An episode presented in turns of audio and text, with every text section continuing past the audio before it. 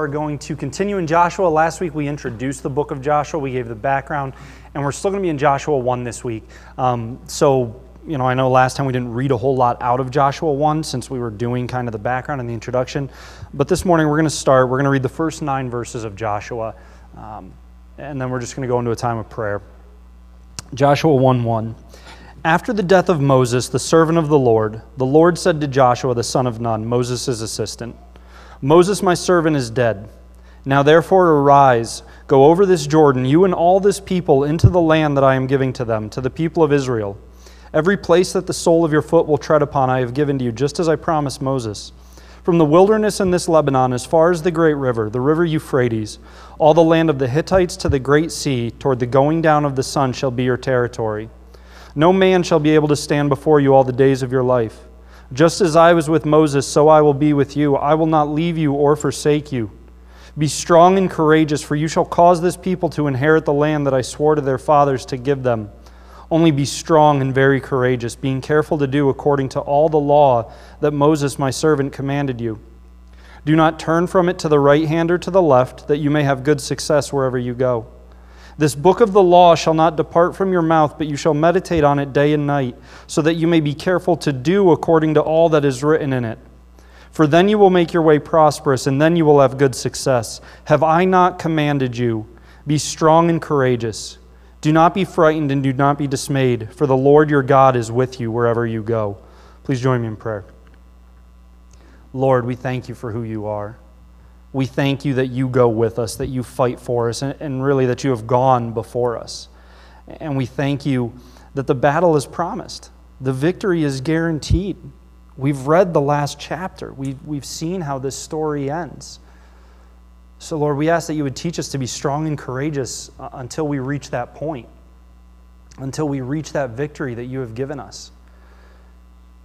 God, we thank you for how you equip us. We thank you for how you position us. We thank you that nothing in this life is accidental or meaningless. So, Lord, teach us how to live for you in everything. And now, as we study your word, God, we ask that it would be led by you, that this would be a continuation of our worship, that our hearts would be open to you and submitted to you. We want you to be praised in this time. And we want to come away with this knowing more of you, knowing more of Jesus, seeing who we are to be like mold us to look like Jesus. It's in Jesus' name we pray. Amen. So, a quick refresher on the themes of Joshua. If, if you weren't here last week, if you're online and you missed last week, or if you're here and you missed last week, uh, we looked at a couple themes. We outlined a couple themes of Joshua. And the first one, you may, if you're, if you're detail oriented, you may be thinking, wait a minute, that first one wasn't on the theme slide last week. And you're right, it wasn't. That's because we're kind of treating it like the subtitle of this series. And the first theme that we see in Joshua, and these are all things that are important to keep in mind as we go through this book, as you go through this reading plan. The first theme we see is that God fights for his people.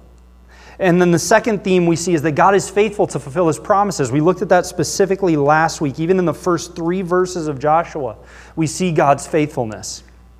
The third theme, uh, God positions his people for his plan and to be a testimony around them. And we looked at how God deliberately positions his people. And when he positions his people, he's not doing so and leaving his people out to dry. We looked at Joshua's life. We looked at how Joshua's backstory and experiences led up to this culmination of God positioning him to be in a place to lead and how God had equipped Joshua to prepare him for this positioning. Is a theme we'll see throughout Joshua then you see that in response to God's faithfulness, in response to God fighting for his people, in response to God positioning us deliberately, really our response is, is pretty simple. We're just to live in obedience rooted in faith in Yahweh. And we're going to look at that more in depth today this idea of living a life of a courageous response that is grounded in the person and the promises of Yahweh. But this is the fourth theme of Joshua. And then finally, the last theme of Joshua that we see is the real battle is spiritual. And we have to keep that in mind that the real battle in all of this is spiritual. And so, if we're fighting a spiritual war, we have to be prepared to fight spiritually. And that's what we're going to start to look at today. Because last week when we did the introduction, we looked at these promises of God. We looked at the person of God, the nature of God as we established the groundwork, the framework for Joshua.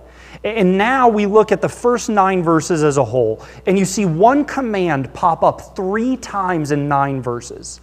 Like even when I even on my slower days when it's when I'm really being thick-headed and stubborn and I'm not paying attention, if I see God mention something 3 times in 9 verses, that's going to wake me up and I'm going to pay attention to that.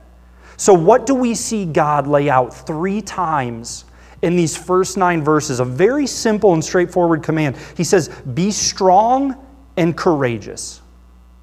That's simple. Be strong and courageous. Who wants to be considered a weak person? And I'm not talking about humble weakness, like, Lord, in my weakness you are strong. But if I described you, if, if you overheard me say, like, oh, yeah, and I'm going to throw Tim under the bus because Tim knows I don't think about him like this. But if Tim overheard me saying to Steve, oh, yeah, Tim, that's a, he's just a weak dude. Like, weak character, weak minded, weak willed. He's, he's just a weak individual. Tim, would you feel good about that? Not so much. Would anyone feel good if I described you as a weak willed, weak minded, weak character person? So if I see God tell me, be strong, I'm like, okay, I, I need to understand this. I want to understand what He is telling me to do. So I started looking at what does it mean when God says, be strong and courageous? What is He talking about? And that word that God used there, be strong, it literally translates to be firm, be resolute, be steadfast, be immovable. Biblical strength is a resolute spirit, it's a resolute character. And this is an incredibly common exhortation and challenge for God's people. Listen to these verses 1 Corinthians 15 58. Therefore, my beloved brothers, be steadfast, immovable, always abounding in the work of the Lord, knowing that in the Lord your labor is not in vain. Galatians 5:1 For freedom Christ has set us free. Stand firm therefore and do not submit again to a yoke of slavery. Listen to this passage in Ephesians. This is Ephesians 4 11 through 16. I quote Ephesians 4 11 frequently. This is the verse that's talking about why the leadership of the church was given to the church. The leadership of the church was given to the church to equip the people to do the work of the ministry. But when you go on in Ephesians 4, you see what that means, what that equipping looks like. This is Ephesians 4, verse 11. And he, God, gave the apostles, the prophets, the evangelists, the shepherds, and teachers to equip the saints for the work of ministry for building up the body of Christ until we all attain to the unity of the faith and to the knowledge of the Son of God, to mature manhood, to the measure of the stature of the fullness of Christ. So it's building. It, these verses are, they're leading up to this, this final answer, right? He gave them the leadership to equip the saints for the work of the ministry to achieve full maturity. What is that? That we may no longer be children tossed to and fro by the waves and carried about by every wind of doctrine, by human cunning, by craftiness and deceitful schemes. One of the primary purposes of the church, as laid out in God's word, is to equip the people to be immovable. To equip the people to, what's it say? To no longer be children tossed to and fro by the waves. Have you guys ever seen, you know, if you're in the ocean and you're playing with like a football, or like my family, we always bring a football into the ocean, you know, so you can do the diving catches and you can look like a hero, you know, catching it with one hand, right? But when you miss, which I never do, I catch every pass. My brother and dad are terrible. They drop every pass. I'm like the greatest. No, I'm the one who drops it. My brother's actually got really good, he's really good at catching. That's, I don't, I'm, I'm diverging. But, right, like, so when my brother passes me the football and I dive for it and I miss it and it lands in the water, does it stay in one place? No. Why? Because it's not immovable, it's not steadfast, it's tossed to and fro by the waves, it's carried about whichever way the waves are going to take it. In Ephesians, Paul lays out look, the purpose, one of the purposes of the church is to equip its people so that they may grow up in maturity and not be tossed about by the waves, so that they may be immovable. You also see this in 1 Peter 5 8 through 9. Be sober minded, be watchful. Your adversary, the devil, prowls around like a roaring lion, seeking someone to devour. Resist him, firm in your faith, knowing that the same kinds of suffering are being experienced by your brotherhood throughout the world. And then Ephesians 6 11 through 13. Put on the whole armor of God. Why? So that you may be able to stand against the schemes of the devil. For we do not wrestle against flesh and blood, but against the rulers, against the authorities, against the cosmic powers over this present darkness, against the spiritual forces of evil in the heavenly places. Therefore, take up the whole armor of God, that you may be able to withstand in the evil day, and having done all, to stand firm. So, in these verses, we see the theme of Joshua. We see theme number five that the real battle is spiritual.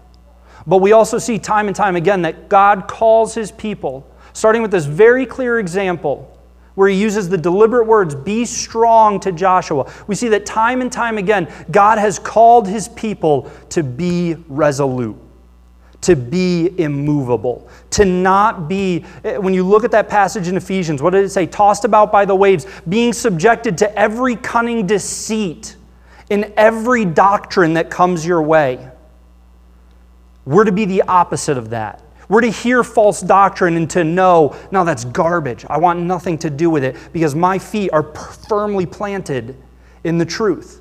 Because I am strong, I am steadfast, I am resolute, I am immovable.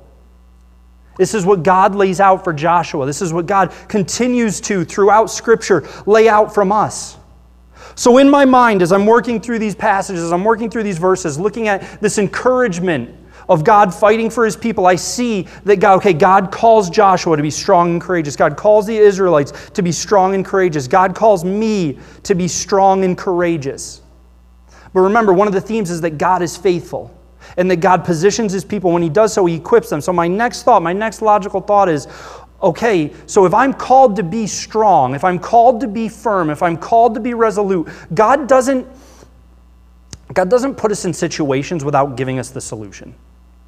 You know, God doesn't hang his people out to dry. He just doesn't throw us out there and say, hey, look, this is what I'm asking you to do. You better figure it out on your own. When he calls us to do something, he gives us the next steps.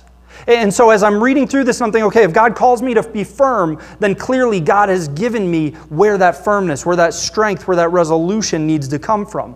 So I started looking, okay, biblical firmness, biblical strength, where does that come from? Where is that rooted in? Consider Philippians 1 27 through 28. Or I'm sorry, let me back up one. Consider Joshua 1 9. It, it lays it out. And remember, two sermons ago, I preached on Jesus in the Old Testament, right? We're going to see Jesus in Joshua 1.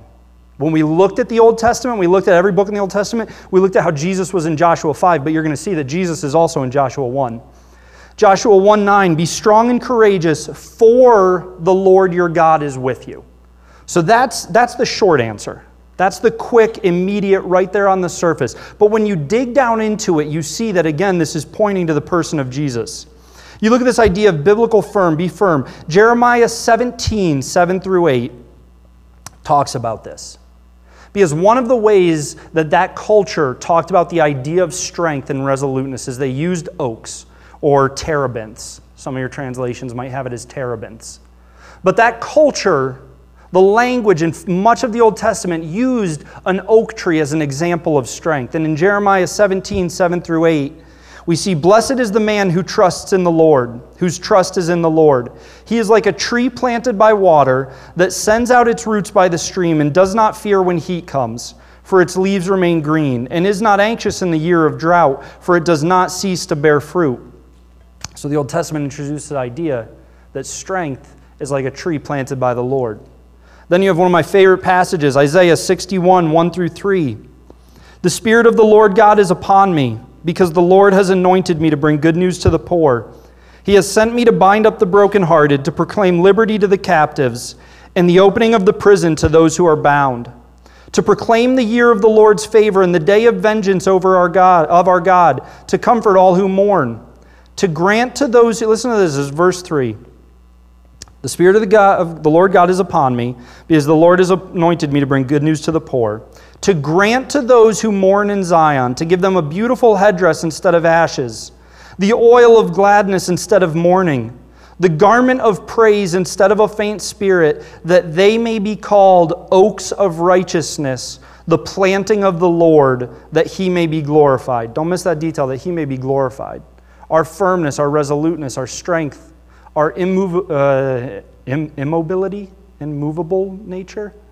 When we are firm and strong and resolute, God is glorified. So in Isaiah, he writes, The Spirit of the Lord is upon me to bring this good news that they may be called oaks of righteousness, the planting of the Lord. Why is, does anybody, quick question, anybody know why Isaiah 61 is such a well known passage in the New Testament? It's one of the first ones that Jesus preached out of. Look at Luke 4. Luke 4 16. And if you back up to Luke 4 14, it says Jesus begins his ministry. So, one of the first passages that Jesus preaches out of and teaches out of is Isaiah 61. In Luke 4 16, and Jesus came to Nazareth where he had been brought up. As was his custom, he went to the synagogue on the Sabbath day, and he stood up to read. And the scroll of the prophet Isaiah was given to him. He unrolled the scroll and found the place where it is written, The Spirit of the Lord is upon me, because he has anointed me to proclaim good news to the poor. He has sent me to proclaim liberty to the captives and recovering of sight to the blind, to set at liberty those who are oppressed, to proclaim the year of the Lord's favor. And he rolled up the scroll and gave it back to the attendant and sat down. And the eyes of all in the synagogue were fixed on him, and he began to say to them, Today this scripture has been fulfilled in your hearing. God is faithful to fulfill his promises, the theme of Joshua. God goes before us, he fights for us, the theme of Joshua. God positions his people, and in that positioning, he has equipped his people. Jesus says, This passage about you being planted firm, the Lord's planting, firm in righteousness, I fulfill it today. So that passage, that promise of the Lord, has been fulfilled in our lives through the person of Jesus, in the person of Jesus, and in Jesus alone. I have no hope of being firm and immovable unless I am rooted in Jesus. If it's not Jesus, it's not happening. But this is where you see Jesus in the Old Testament and why I think that's such a fascinating word that God uses to be firm. Because when you begin to look at this idea of biblical firmness, of biblical strength and resolution, you wind up at the person of Jesus. And that's such an incredible, encouraging reminder, right? One of the things I said is we're going through Joshua that it might encourage us. That's such an incredible reminder to me to know that the source of my resolution doesn't have to be me. I mean, be honest. Look at the world around us. Look at the opposition. Look at, look at all the objections. Look at all we face. Forget even, you know, on a big picture. Look at the difficulties of day to day life for so many people. If I thought that I had to supply my own strength and resolution, I wouldn't get out of bed in the morning. I, I, I wouldn't. If I thought that the source of my strength for that day had to come from me, I'm staying home. But so to know, to see God promise, be strong and courageous, for I am with you. To know that Jesus said, hey, that passage that promises that you will be planted by God, firm in righteousness, I have fulfilled that. That's such a joy and a relief. I'm not responsible for my own strength. You're not responsible for your own strength. The strength that we are called to is provided by and through Jesus. So, what does it look like? If I am standing, okay, so God calls me to be strong, God calls me to be firm, God calls me to be courageous. It comes through Jesus. That's great. I, I could have probably, you know, maybe you're sitting there like, I, I could have probably pieced those together. You're always talking about everything comes back to Jesus. So I, I think I could have answered that question on my own.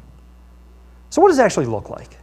Because remember, one of my favorite verses, James 1:22, do not merely listen to the word and so deceive yourselves, but do what it says. So if the Bible says be strong and courageous, I don't want to just listen to that. I want to actually do what it says. So what does that look like?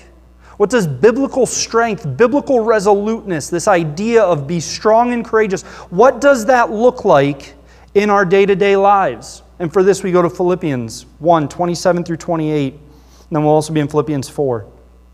Philippians 1 Only let your manner of life be worthy of the gospel of Christ, so that whether I come and see you or am absent, I may hear of you that you are standing firm in one spirit. Okay, so we're on the right track. Paul says, Look, let your life be worthy of the gospel so that I hear that you're standing firm. So clearly, this is not something that is so subtle that it's indistinguishable from the world around it. Right? Clearly, this idea of standing firm is not so in the shadows that nobody notices because Paul hears about it. That's why I love all the details that are in Scripture. Paul says, I hear about you standing firm. So clearly, this is noticeable behavior. Clearly, this is behavior that looks different than the world around them. Paul says that I may hear of you that you are standing firm in one spirit. And then he goes on, he, he explains what that looks like. With one mind, striving side by side for the faith of the gospel, not frightened in anything by your opponents. May you live in a manner worthy of the gospel. That is, may you stand firm in Jesus. What will that look like?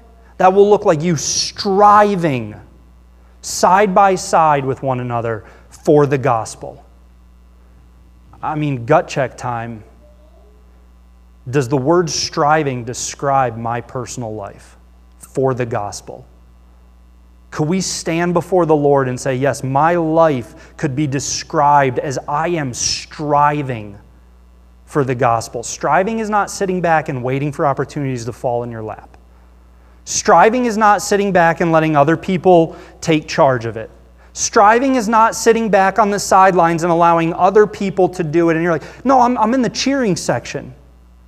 Like, evangelism, Rebecca, that's all you. I mean, don't get me wrong, like, I support you in it. Like, good for you. But that, that's on you. That's not me. Is that striving for the gospel? Paul lays out, May I hear that you are standing firm in the faith, striving for the gospel. And then he says, Not frightened by your opponents. We sang that song. I'm not backing down from any giant because I know how this story ends. Striving is focusing on the call that God has placed before us, the promise that God has given us, rather than our opposition. Striving looks at the obstacles and says, okay, I'm going to push forward. I'm going to strive for the gospel. Why? Because I'm side by side with my church. I'm side, and our church is side by side with the other church. And the national church is side by side striving for the gospel. But I will be a part of it. And then I love this detail. I, I love this follow up. He says, That I might hear that you are standing firm in one spirit, striving for the gospel. And then he says, This is a clear sign to them of their destruction, but of your salvation, and that from God.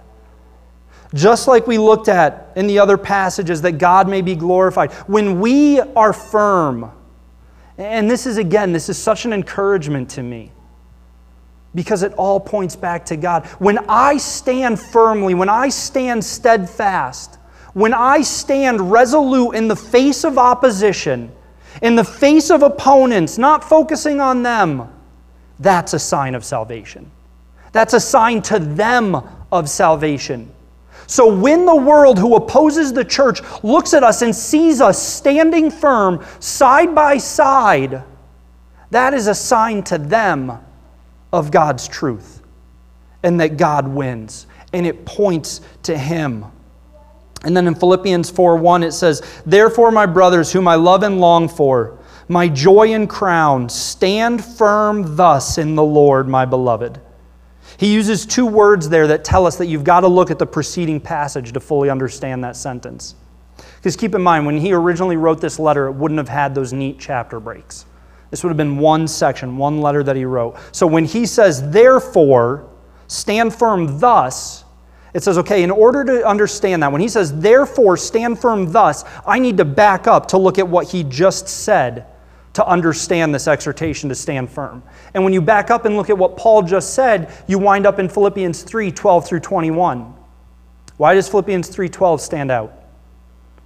Anybody remember who, who, who said it? What'd you say?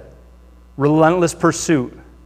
What is the cultural vision that we have presented to this church? A culture of relentless pursuit. Philippians 3 12 through 14.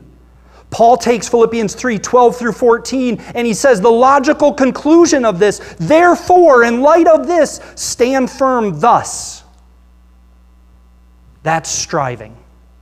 That is striving for the gospel. That is what standing firm looks like as a church, as an individual regardless of opposition, regardless of the opponents, I will plant my feet in Jesus, and only through his power, but through his power, will I stand firm for the gospel, regardless of what comes at me. This is what it looks like. And in these passages, in this idea of standing firm biblically, you see that God positions people for his plan. And when he does so, he does so to be a testimony. What did it say? When you do this, this is a clear sign to them of your salvation. God deliberately positions his people to be a testimony to his glory. You see that we are called to live with courage and obedience, but it's rooted in faith in Yahweh. Make no mistake, what's that, Bible, what's that, what's that passage say? Not frightened in anything by your opponents. So if it acknowledges that you have opponents that it might be tempting to be frightened by, it tells me it's going to take courage to do this. This isn't easy. I've said this before plenty of times. If you want easy, don't go to Jesus. I mean, if you're looking for an easy life, you are in the wrong seat this morning. If all you want from life is as easy as possible, Jesus is not the answer. He never promises easy. He never promises a lack of battles. He never promises a lack of opposition.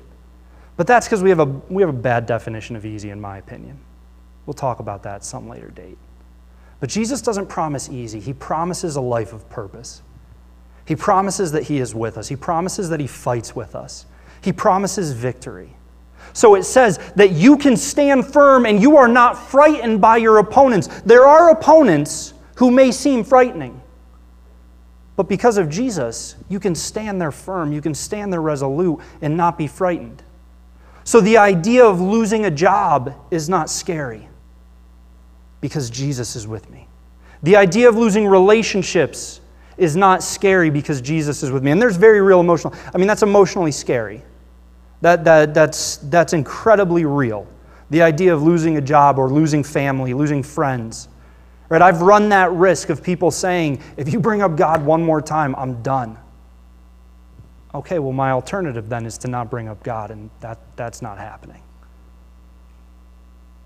I don't want to lose that friendship. I don't want you to block my number. But if the only way that's not going to happen is I have to stop bringing up Jesus, all right, man, then I'll delete my number from your phone myself.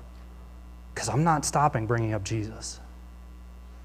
Even in the face of opposition, even when confronted by opponents, we don't have to be frightened because God is with us, because He fights for us. That's what strength and resolution looks like. That's what the church is called to look like. Doesn't matter the obstacles in front of us, we're not going anywhere. The pastor in Canada has been such an incredible, I can't think of his name right now, the guy who's been jailed. And actually, multiple Canadian pastors have been jailed. There's one primary one. Because they told him to stop meeting as a church. And he said, I, I can't. We're, we're going to keep meeting as a church. We'll, we'll follow every other rule you want to put in place. We have no problem with any other rule that you put in place, but we are going to keep meeting as a church. And he's in jail because of that. And one of the most amazing testimonies happened as a result of this. Because sadly, and I mean, this is really tragic, he faced a lot of backlash from Christians.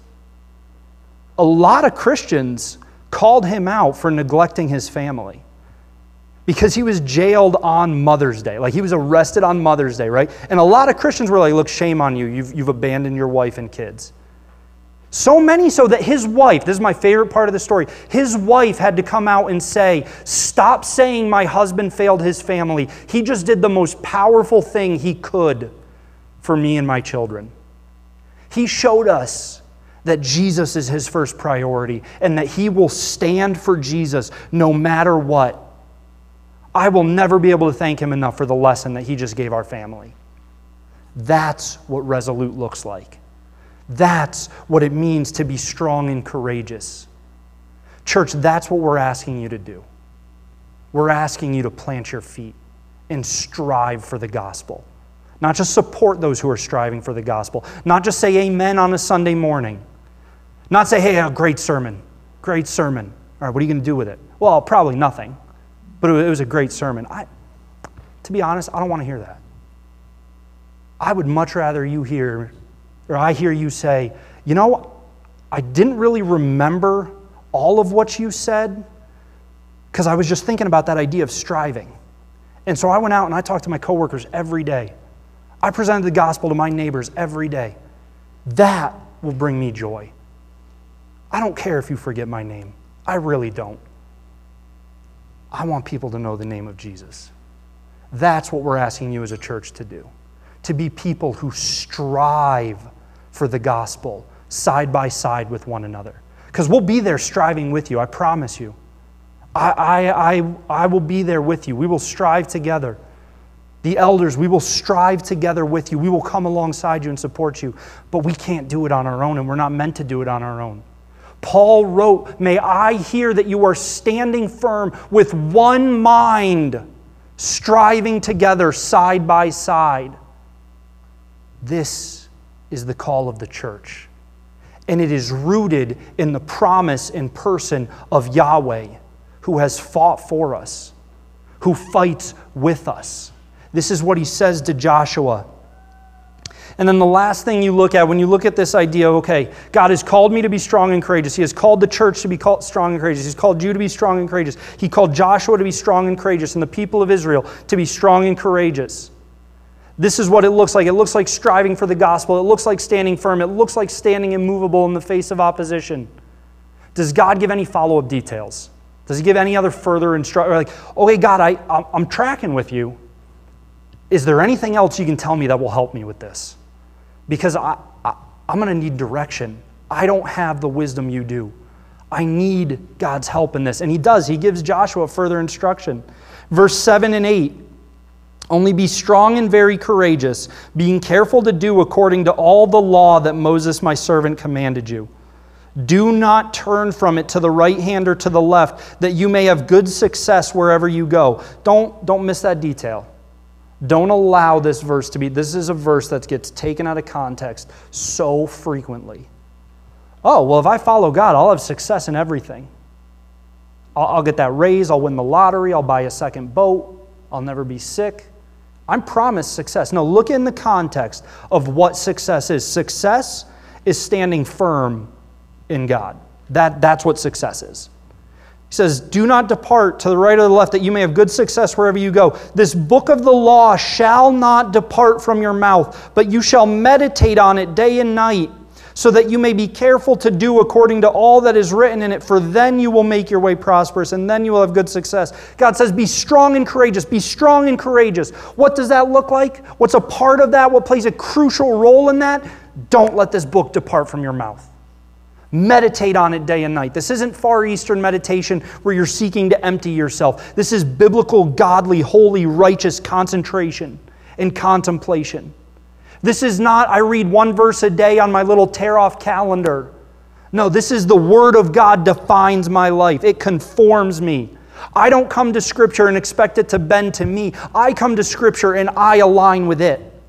That's what meditate on it day and night is. Elsewhere in Deuteronomy, you see, teach it to your children, talk about it in your homes, talk about it with your friends. God says, You want a life that's strong and courageous? The Word better be a part of it.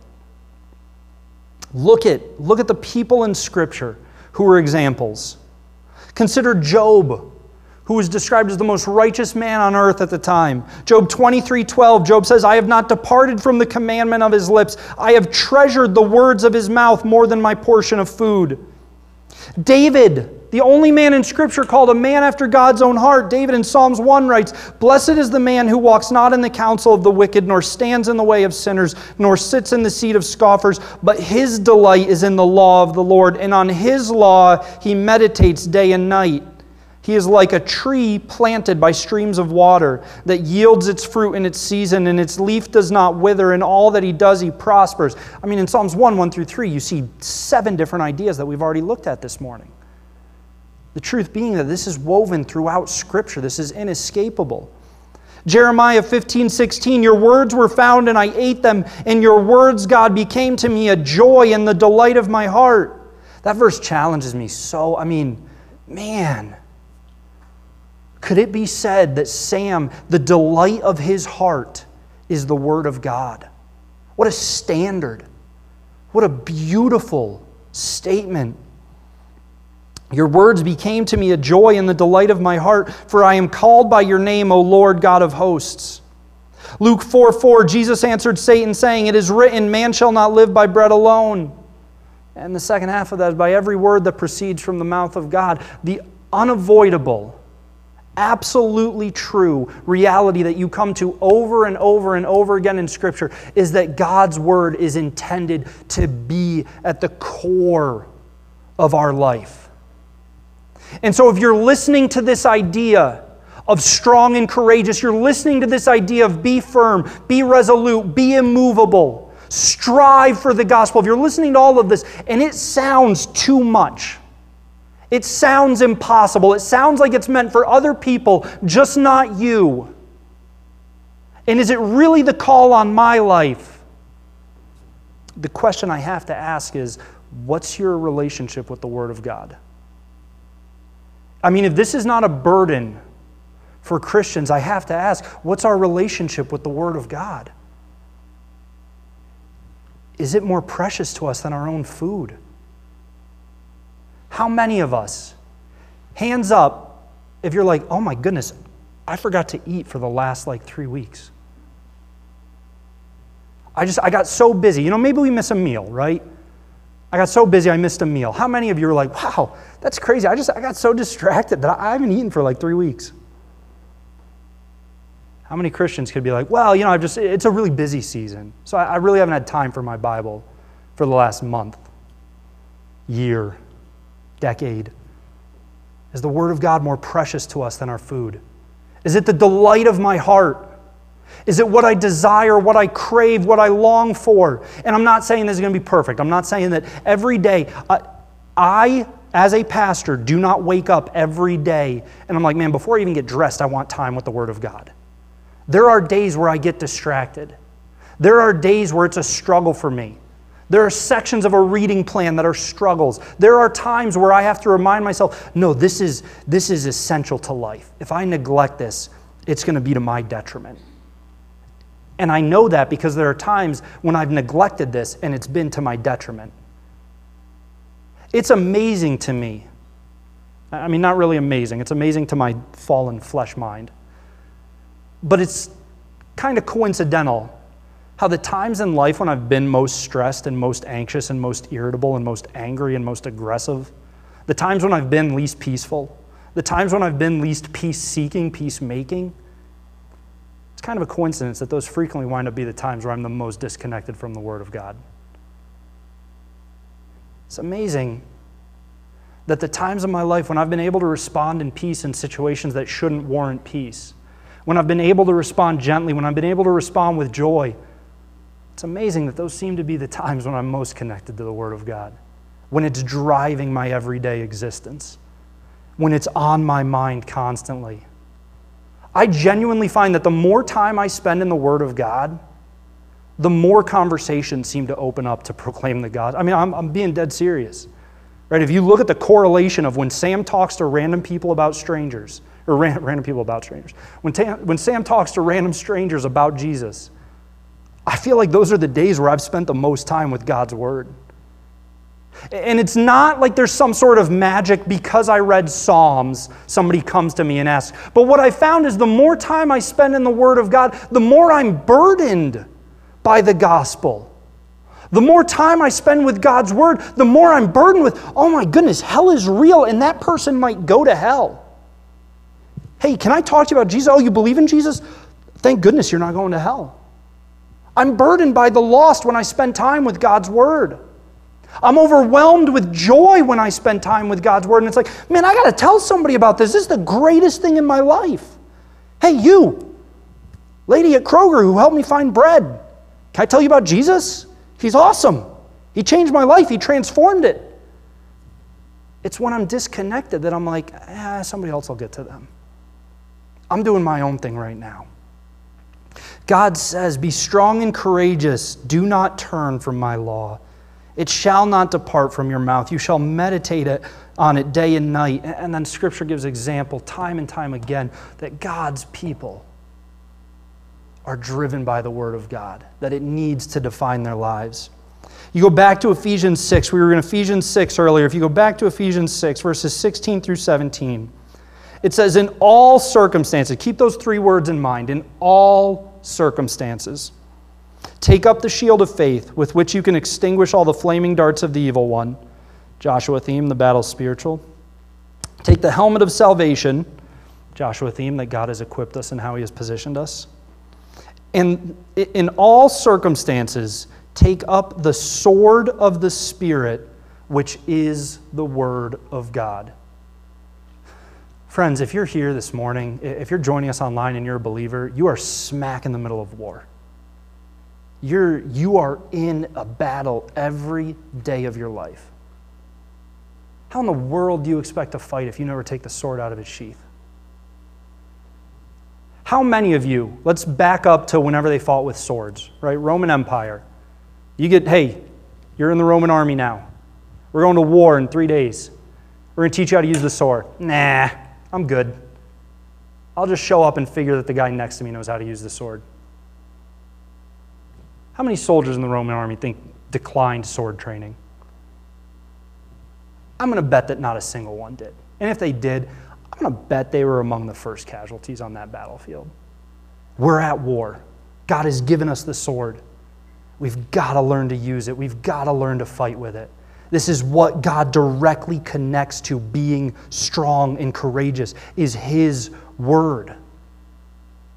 And again, that's such an encouragement. I know I've said challenging things. I know some of you are probably thinking, like, man, Sam kept saying that Joshua's going to be encouraging, and all he does is throw out challenge. I know I've said challenging things, but this is an encouragement to me.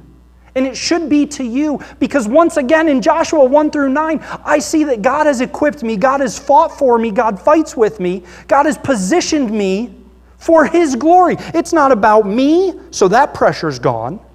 It's not about my own strength, so that pressure's gone. It's not about, I don't know what to do. God told me what. I mean, really, it's pretty simple. God's like, hey, look, here are the tools you need to fight. Here's how you fight. Here's why you fight. Here's the power you fight in. And I'm like, that seems really difficult. This is like a professional chef showing up at my house and saying, Here are the ingredients, here's how you prep them. I did the cooking, you just got to eat it. And I'm like, That's too much work, man. No, God's like, Look, I fight for you. I've gone ahead of you. I'm victorious. I've equipped you. I've positioned you for my glory to be a testimony to my name. And we're like, mm, I'm good. Church, let's strive for the gospel. Why? Because it's about God and because He's equipped us to do so. That's awesome. That's exciting. This is the greatest honor anyone has ever been given in the history of humanity. So, to recap, Joshua 1 1 through 9, we're called to stand firm, theme 5. This strength is provided by and through Jesus, themes 1 and theme 4. In our lives, what will this look like as we stand firm in Jesus? Oh, it'll look like striving for the gospel regardless of opposition. Three, four, five. You see Joshua resplendent and constantly throughout, or the themes rather, resplendent and constantly throughout this chapter. And as part of this, make no mistake, God says that we must treasure and know and wield His word. He said this to Joshua. He says this throughout Scripture to His people. He's saying this to us today. And so the challenge this week is going to deal with this directly, with this idea of meditate on His word day and night, learn how to use it, learn how to apply it. For reading, you have choices. Look at that. Some weeks I don't give you choices. You get a choice this week. Look at that control that you have either Isaiah 40, 28 through 31, or Philippians 4, 11 through 13, or James 1, 19 to 22. Pick one of these three passages. That's your reading. And then the application, the do, is study it. I'm not talking about read it once and be like, okay, cool, I know it. Find a reference Bible. If you don't have a reference Bible, let me know. I'll get you. I will put a reference Bible in your hands before you leave the doors this morning. Study the passage that you pick. Learn it. And then find three other passages in Scripture that deal with the ideas you see in this passage. Don't just stop there. I remember how many times have we talked about the interconnectedness of Scripture, how it all supports one another. So pick a passage, right? I pick uh, Isaiah 40, 28 through 31. Okay, I read it, cool. I study it, okay, sweet. It talks about this, it talks about that. Where else does the Bible talk about that? Where else does the Bible deal with this? Find three passages, put it together, pretend like you're going to prepare a five minute talk on this passage, a 10 minute talk and then there's one final piece, too. Because when you, when you consider this idea of not just knowing the Word of God, not just knowing how to use it, but actually learning how to apply it, how would you use the passage you picked to point to Jesus specifically? Consider what does this passage teach you about God? It all begins with God. So, whichever passage you pick, consider what do I learn about the person of Yahweh in this passage? But then actually really identify how would I use this passage to point to Jesus? To point to Jesus, the Messiah, the Savior. Learn how to use and apply God's word. Learn how to fight with the sword He's given us. And then the prayer is simple. Because, like I said, there are days when we're not going to crave God's word. We're going to be overwhelmed. We're going to lose a loved one. We're going to lose a job. Our home's going to burn down. I mean, there are very real, painful things that happen in this life that are going to distract us. It's when those distractions become a habit and a pattern that it becomes problematic. When the striving ceases to be true about our lives. So the prayer is simple God, teach me to crave your word. This is one of my, this is, I, I prayed this prayer years ago because I wasn't. I wasn't in a place where I craved God's word. I knew I needed to. And someone challenged me, someone I respected said, Have you ever prayed to crave God's word?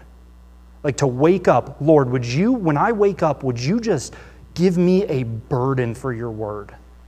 And they were like, I dare you to pray. And I was in high school, so I was in that nice psychological state where if you dared me, I was like obligated to do it, right?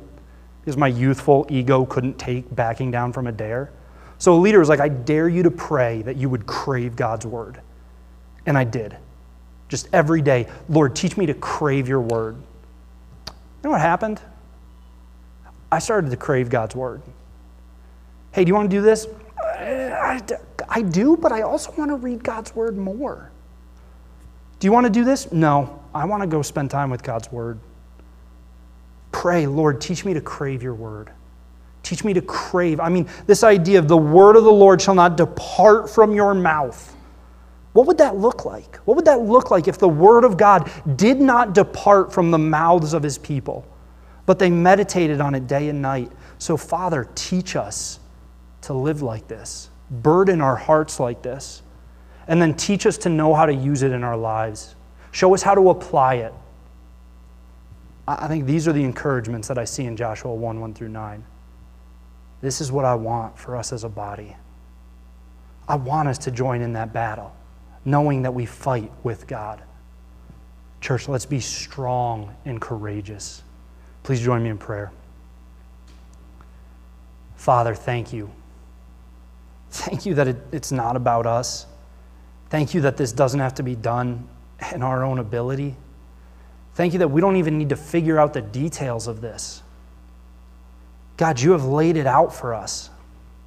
You are so kind and good. So, Lord, just teach us to be strong and courageous.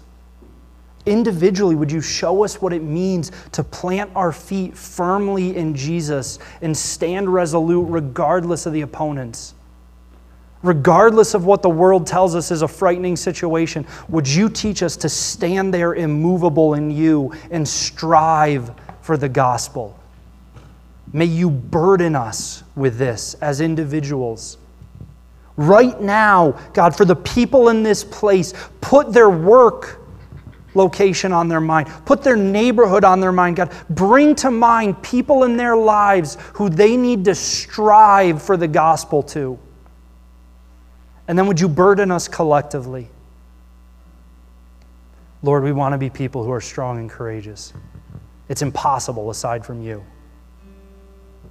We trust you, Lord. Do what only you can do in our lives and in this place. It's in Jesus' name we pray. Amen.